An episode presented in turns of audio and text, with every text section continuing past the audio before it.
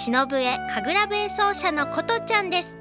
毎月第1月曜日のこの時間は笛ことちゃんのこんばんはラジオをお届けしております。さあ今日は2月5日月曜日ということでですね昨日は2月4日立春でしたね。万歳って感じです。えなんでかって？それはですねということでお話しさせていただきますとまずは皆さん旧暦のことを感じながら生活することってありますか？私はですねお月様に基づいた暦この旧暦をですね意識して生活するのがすごく好きなんです。で普段私たちがあの使っているカレンダーありますよね。あれは太陽暦とかグレゴリオ暦といってですね明治になって日本でも初めて使われるようになった実は新しい暦なんですよね。でそれまでの日本っていうのは太陰暦つまりお月様の満ち欠けを元にした暦が使われてたんですね。それで先ほどの立春の話に戻るんですけれどもこの立春っていうのはですね旧暦でいくと新年にあたる日なんですね。もう私はねこの、えー、太陽暦のねあの普通のあのなんていうか2017年から18年になるこの時から新しい目標を考え始めてそしてこの退院歴お月様の歴のですね新年が来る頃までに内容を整えて実際こう掲げるんですね。今掲げたとこなんですけれども。そうするとですねすごくいいんですよ。なんかこうねこれまあ私だけかもしれないんですけど目標が達成しやすいっていうかねなんかこう導かれていくような感覚っていうかねそういうのがすごくあるんですよね。まだね昨日明けたばっかりの新年ですから皆さんもぜひぜひ、えー、何かね考えてみてはいかがでしょうかというふうに思っております。さて、えー、今月ちゃん、えー、今月の こん、えー、ことちゃんのこんばんはラジオなんですけれども、えー、先月から始まったばっかりの新コーナー、ことちゃんの子育てハッピートークからスタート。そしてですね、立春の特別編ということで、臨時コーナー、ハートがピカピカ、ことちゃんの開運レッスンをお届けしたいと思います。ぜひ今年1年が皆様にとってたくさんの夢が叶う素晴らしい1年になりますようにと、えー、心を込めてお話しさせていただきます。もちろん今月もことベイビー小さな宇宙人さんも背中で一緒にお届けします。よろしくお願いします。この番組は屋根で守り床で支える防水材床材のパイオニア田島ルーフィングの提供でお送りします。日々の練習楽器のケア。これは私たちミュージシャンが美しい音楽を奏でるために欠かせないもの。雨漏りしない屋根足元を支えてくれる床。これは私たちが生活するのに欠かせないもの。安心安全な空間で生活するためにも防水材床材のメンテナンスを心がけましょう。屋根で守り床で支える。田島ルーフィング。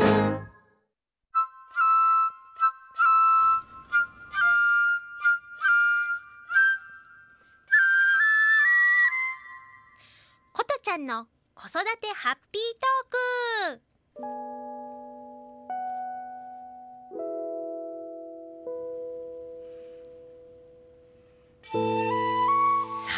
今回はとっても素敵なねお話をお届けしたいと思います。特にね子供が欲しいよとか思っている方はね必見ですよ。じゃない必聴ですよ。ね。私が出産をした、えー、クリニック藤原レディースクリニックなんですが、えー、ここで毎年行われていますですね。イベントがありましてあいつの会っていうのがあるんですよ。でその会に、まあ、私も昨年出させていただいたんですがその時にですねあの映画「神様との約束」でも有名な池川明先生、まあ、3回の先生なんですが、えー、ご出演されたんですね。でその時に池川先生がこんな話話をされたんです。生後3ヶ月の赤ちゃんを30分抱っこすると3ヶ月後に赤ちゃんを授かるという。え初めて聞く人も多いんじゃないでしょうか。ねこれね効果があるって先生がおっしゃったんですよ。で実際に女性の卵子が生まれてこう受精できる状態になるまでの間って大体3ヶ月ぐらいかかるらしくってだからこう医学的にも一応納得のいく話なんだそうなんですね。それからねこんな話もされたんです。よく子供が欲しいとか言いながらなかなか授からない人いますよね。でまあ不妊治療なんかしてる人も多いかと思うんですけれどもそういう方っていうのはね実際に子供が欲しいって思ってないその心から思ってないっていうことが実はあるんですって。で実際先生もですねこの話を初めて聞いた時にうっそーと思ったらしいんですけど不妊治療に通っている人にこの話をしたらその人が「あそれは本当です」えー、実は本当に欲しいかって言われてるとまあそんなこともないしまあ夫だとか親からの期待でまあなんか治療に一応通ってますけどとかなんとか言うらしいんですよ。ね、でそれで先生もびっくりしたんですって。だけどだけどまあ本当に欲しくてもねできない人もいるわけなんですがどうやったらできるのかっていうとねお母さんの母性っていうものを育てるのがすごい大事なんですって。でその母性を育てるためには先ほどの生後3ヶ月の赤ちゃんを30分抱っこするっていうそうすると3ヶ月後に実際授かるっていうことなんですって。でねまあ素敵な話だなと思って私もブログに書いたりあとあのお友達にもね伝えたりとかいろいろしてたんですよ。でそんなある日ちょうどこの子がね3ヶ月の時にあるご縁があってあの、まあ、結婚されるっていうねあの素敵な可愛い女性とお会いしてたんですよ。そしたらですねこの間その方から連絡があって「あの話本当でした」って言って本当に3ヶ月のあのうちのですね宇宙人ちゃんをですね抱っこしてでその後3ヶ月で今喜んでますよこの子も。あのなんと授かったという報告を受けましてですねびっくりしました私も本当にこうなんか赤ちゃんがこうまだお空がねどっかこうまだ見えないところにいる赤ちゃんをこう呼んで来てくれたっていうかね不思議な話なんですけどね。それで他にもですね全然私もあの知り合いとかじゃないんですけどこの話をブログに書いてる人とかも結構いたりとかしてですねやっぱ信憑性がある話だなっていうのをねあの私も自身も今感じたところなのですごく実感しているところです。ぜひですね、周りに赤ちゃんが欲しいなとかね、思っている人がいたら教えてあげてください。ねそれからね、あの、せっかくね、お腹に来てくれた赤ちゃんでもやっぱりお空にね、すぐに帰っていっちゃう子の話もね、その時池川先生がされてたんですけど、これもとっても印象的で、あの、一回お母さんのお腹の中に入って、で、まあ、あの、お空にね、すぐ帰っちゃったとしても、その子はね、なんか不思議なね、綺麗なオレンジ色の光光をまとって帰るらしいんですよそのお空の方に。で他のこうなんていうかね降りてきたいたくさんのこう赤ちゃん光みたいな存在がいるみたいなんですけどどう頑張ってもねそのオレンジの光って出せなくってとっても素敵なんですって。ですごくねその子はね満足しているみたいなんだよっていう話もされててあなんだかすごく心が温まるっていうかね、えー、そんな気持ちになったお話でした。えー、日々のね子育ての中で、えー、いろんな気づきありますのでまた次回も、えー、素敵なお話届けられたらいいなと思っております。次回のこと、えー、ことちゃんの子育てハッピートークもお楽しみに。それではですねここで私のアルバム、えー、2枚目のアルバム「歌いよりペチカ」お聴きください。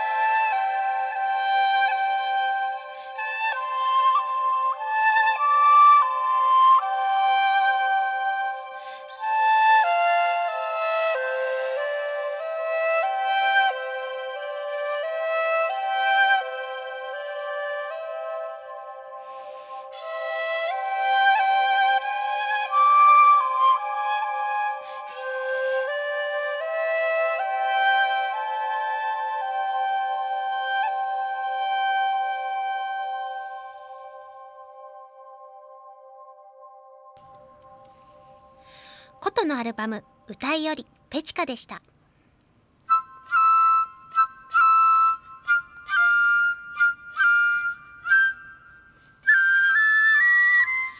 ハートがピカピカ。ことちゃんの開運レッスン。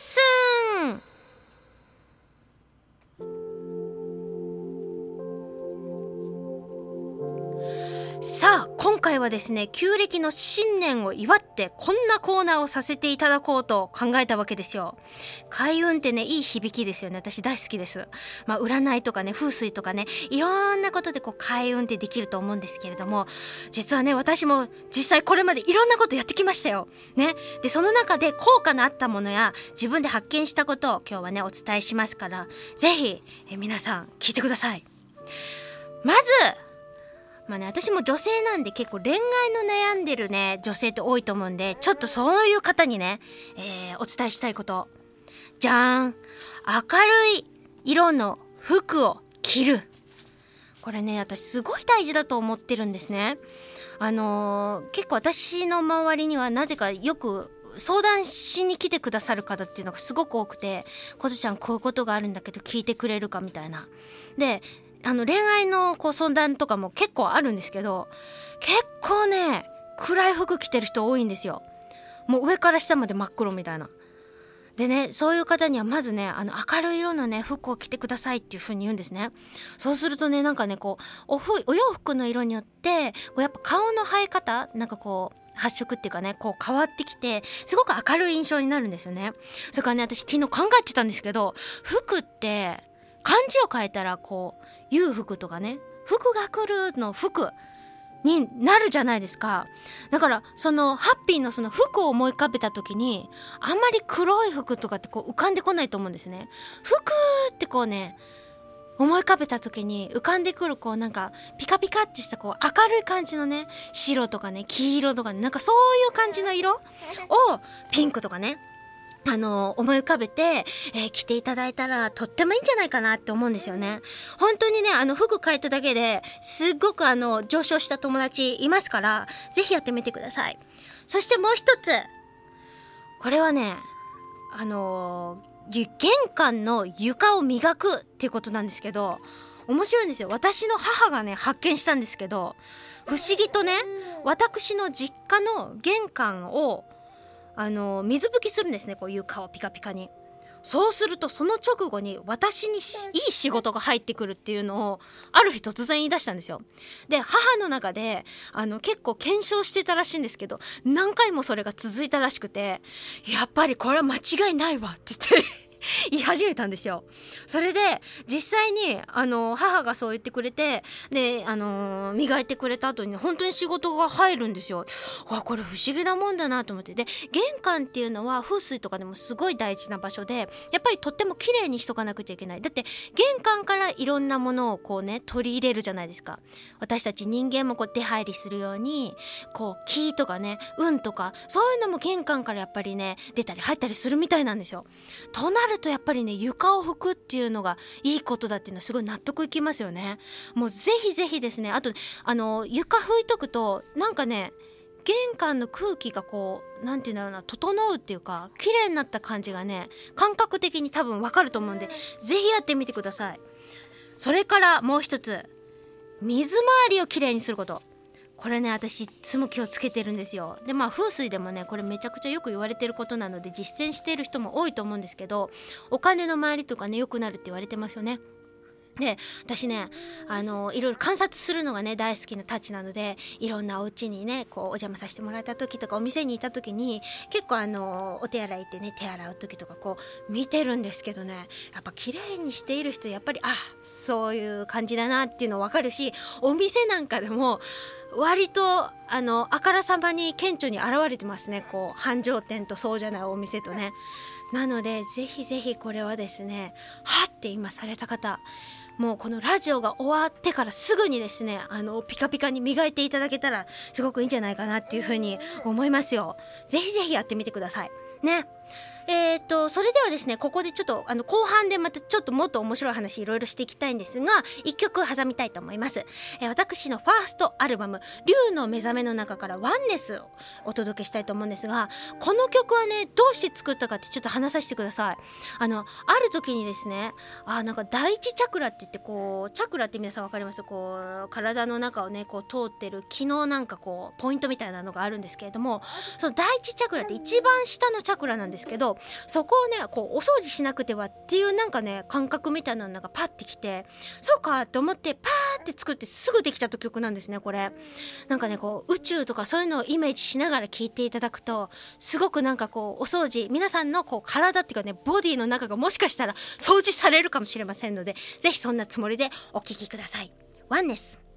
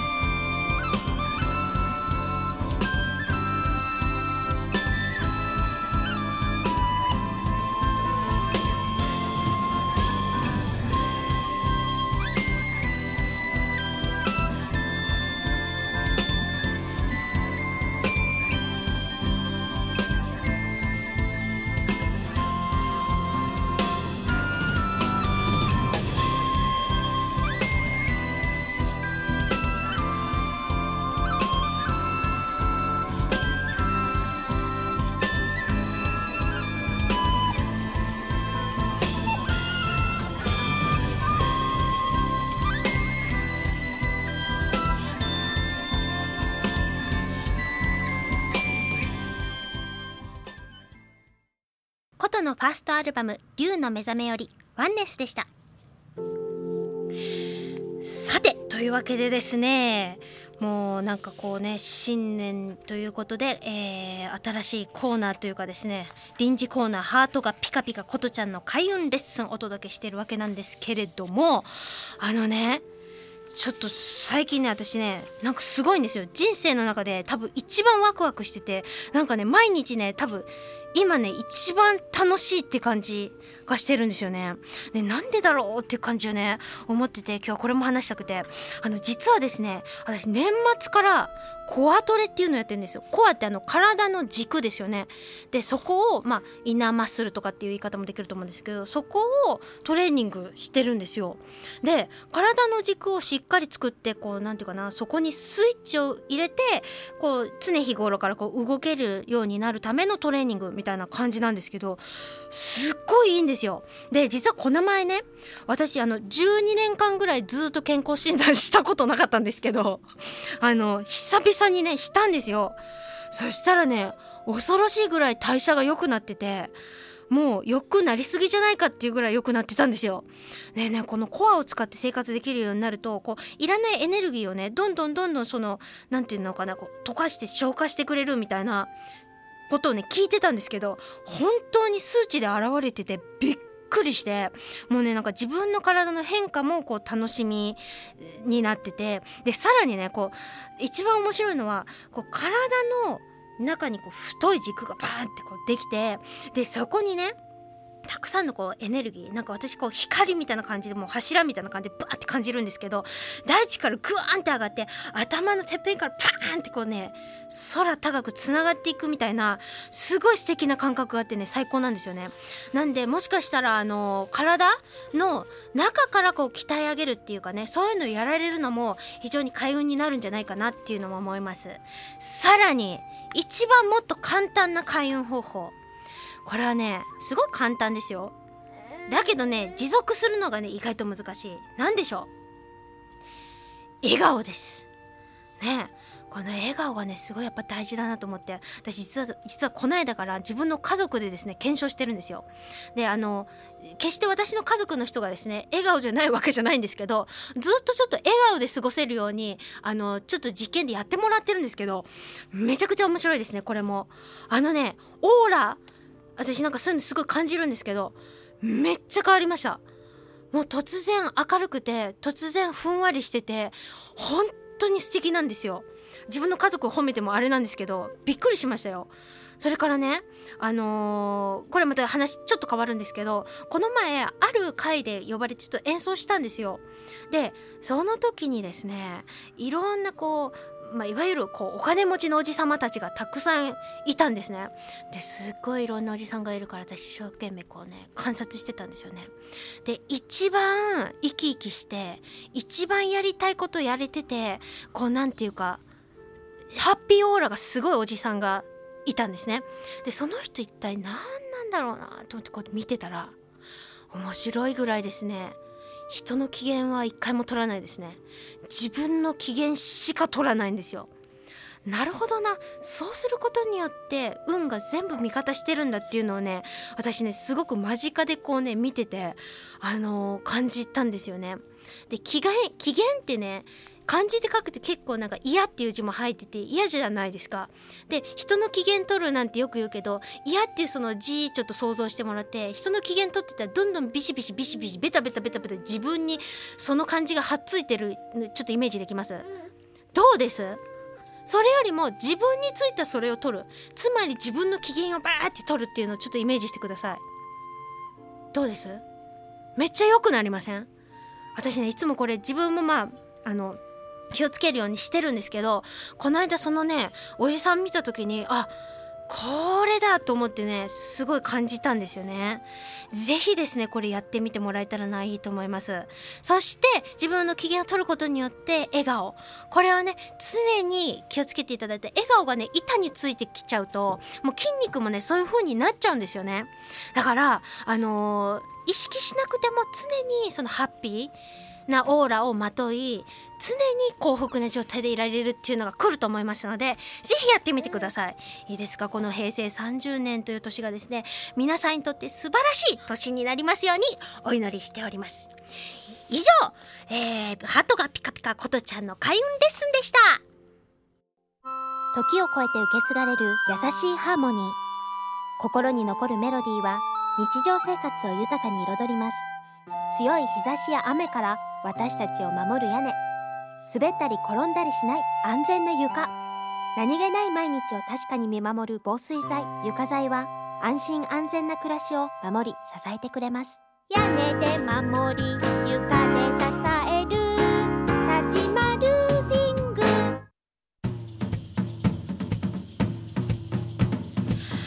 はい早いものでもう終わりの時間が近づいてまいりました。いかがでしたでしょうか？あーも